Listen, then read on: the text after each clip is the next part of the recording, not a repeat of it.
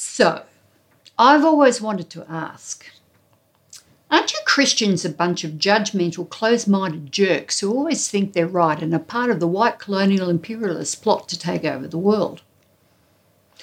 Well, your friends may not express it exactly like that, and unless they're anonymous on social media. It might sound more like, don't you think that all faiths lead to the same place in the end? So why preference Christianity?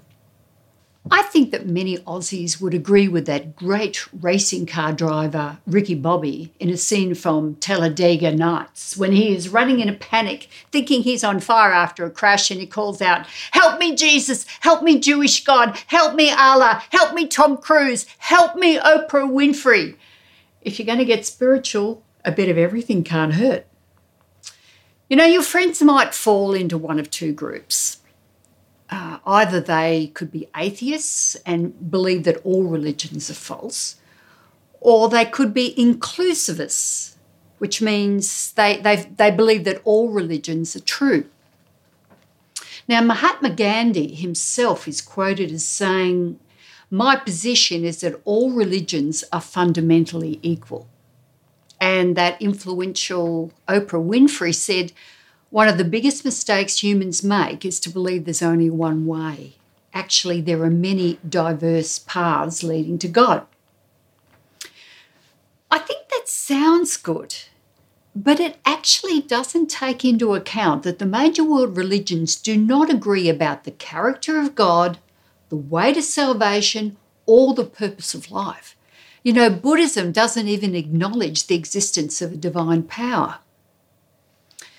But surely we can be at peace that we believe what we believe and others can believe something different. And isn't the most loving response to be tolerant of all beliefs and just let things be?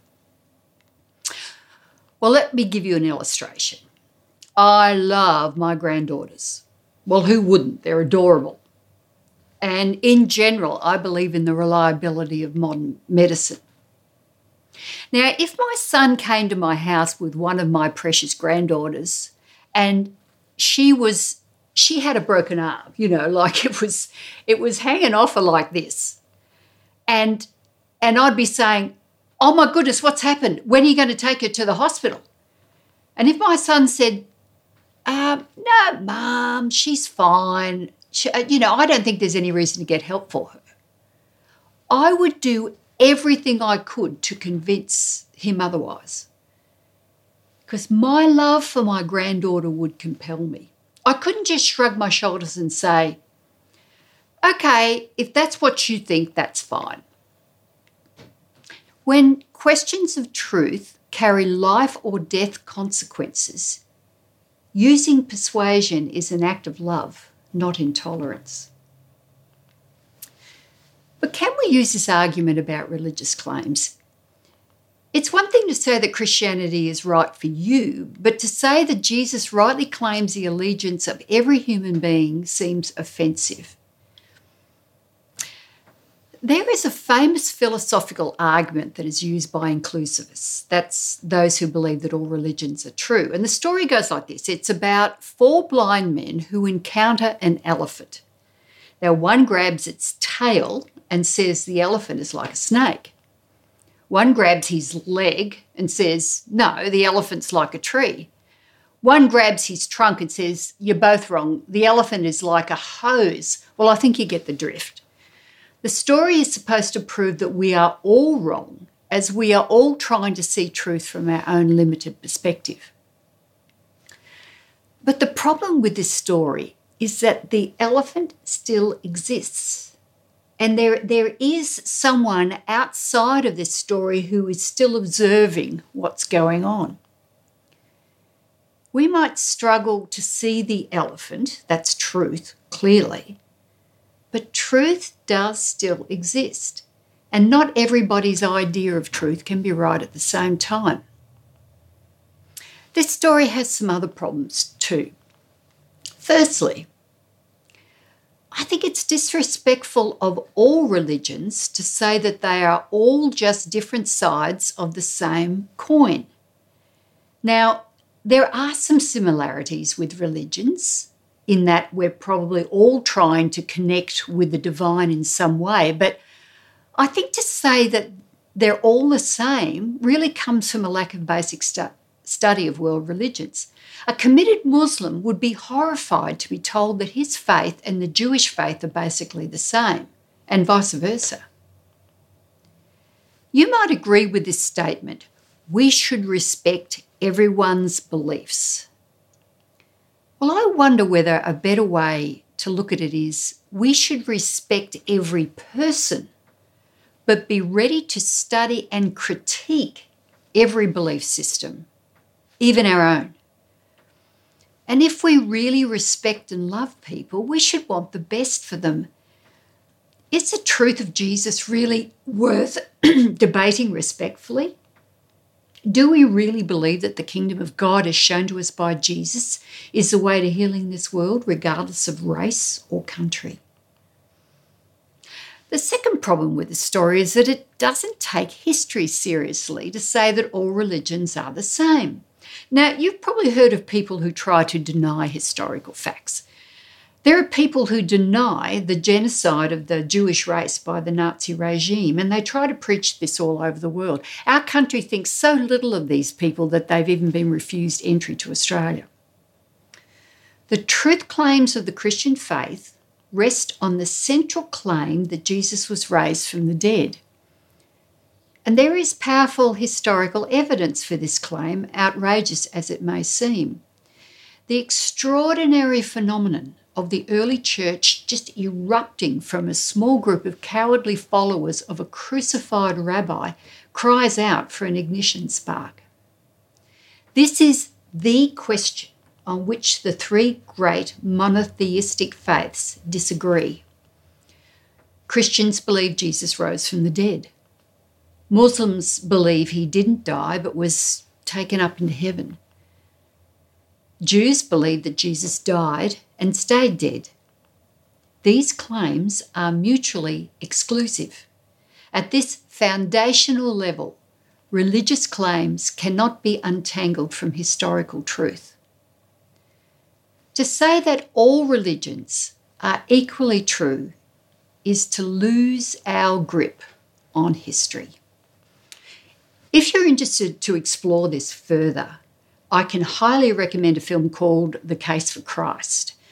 It's a true story of Lee Strobel, a Chicago investigative journalist who set out to prove that Christianity is a wacko cult by disproving the historicity of the resurrection.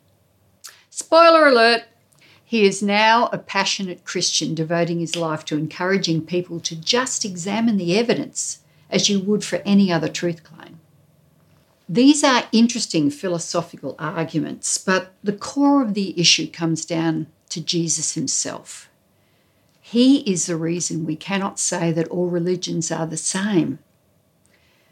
Christians believe that Jesus is the only way to heaven because he said it himself. And if a man can predict his own death and resurrection and carry it out, then I'm inclined to listen to what he has to say. His teaching and his actions on earth were not those of a wise sage like Confucius. In the eyewitness account of Mark, we see Jesus healing a man who was paralyzed from birth. He not only caused him to stand upright, but he said he forgave his sins, thereby claiming himself to be God. And in that beautiful story that Trish shared last week about Jesus and Lazarus, John records Jesus saying to the grieving sister, I am the resurrection and the life. The one who believes in me will live, even though they die. And whoever lives by believing in me will never die. And later in that same book of John, he says these immortal words to his disciples I am the way and the truth and the life. No one comes to the Father except through me. Now, this is not the teaching of a good and wise man like many others in human history. As C.S. Lewis famously wrote, this is either the teaching of an egotistical maniac or an evil manipulator or God in the flesh. Time and again, the Gospels record Jesus doing outrageous things that only God could do, commanding the wind, forgiving sins, raising the dead. His universal claim is finally rammed home in his parting words to his disciples. He said, All authority in heaven and on earth has been given to me. Therefore, go and make disciples of all nations. Jesus is claiming that he rules over all heaven and earth. He presents himself not as one possible path to God, but as God himself. We may choose to disbelieve him, but he cannot be one truth among many. He has not left us that option. I want to go back to that analogy about the blind man and the elephant. Here's, I think, a better way at respectfully thinking about other faith systems.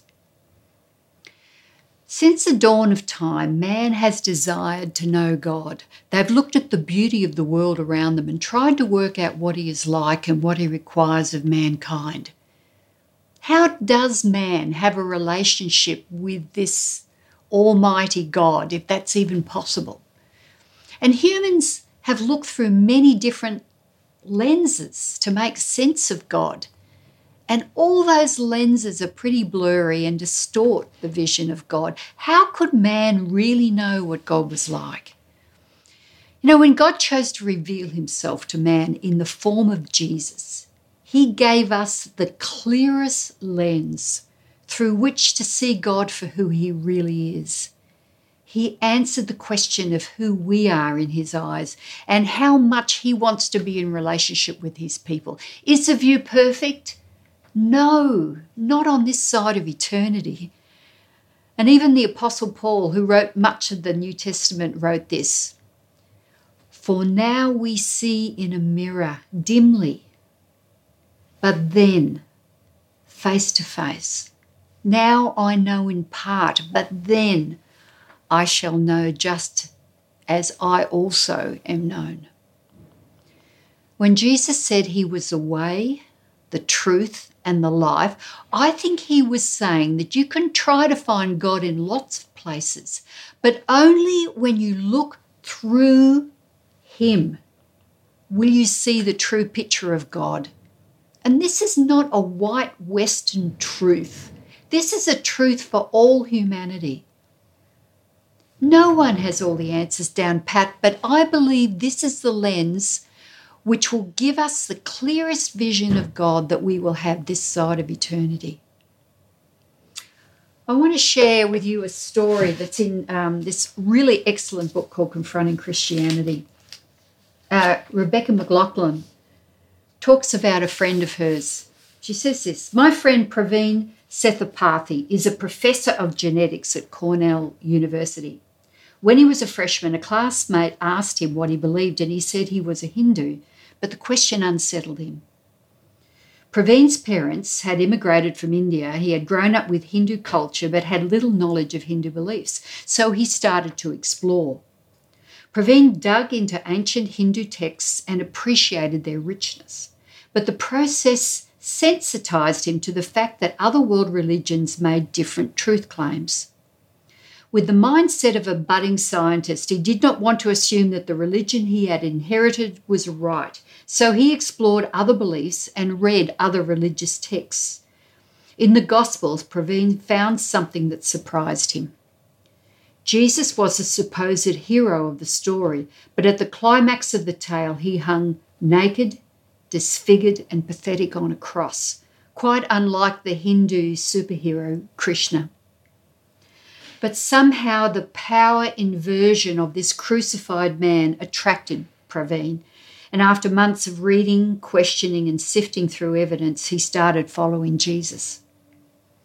This change was disturbing for Praveen's family. Living as members of a uh, racial and religious minority in America, they feared that Praveen was rejecting his Indian heritage and wondered whether he would change his name to a Western sounding name like Peter or John.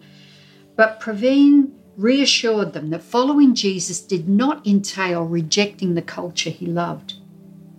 He said, Becoming Christian had nothing to do with rejecting my Indian heritage or being called by a different name. Rather, it was about embracing God's interwoven presence in the history of all mankind, Christ's love and sacrifice for us and our desperate need for Him.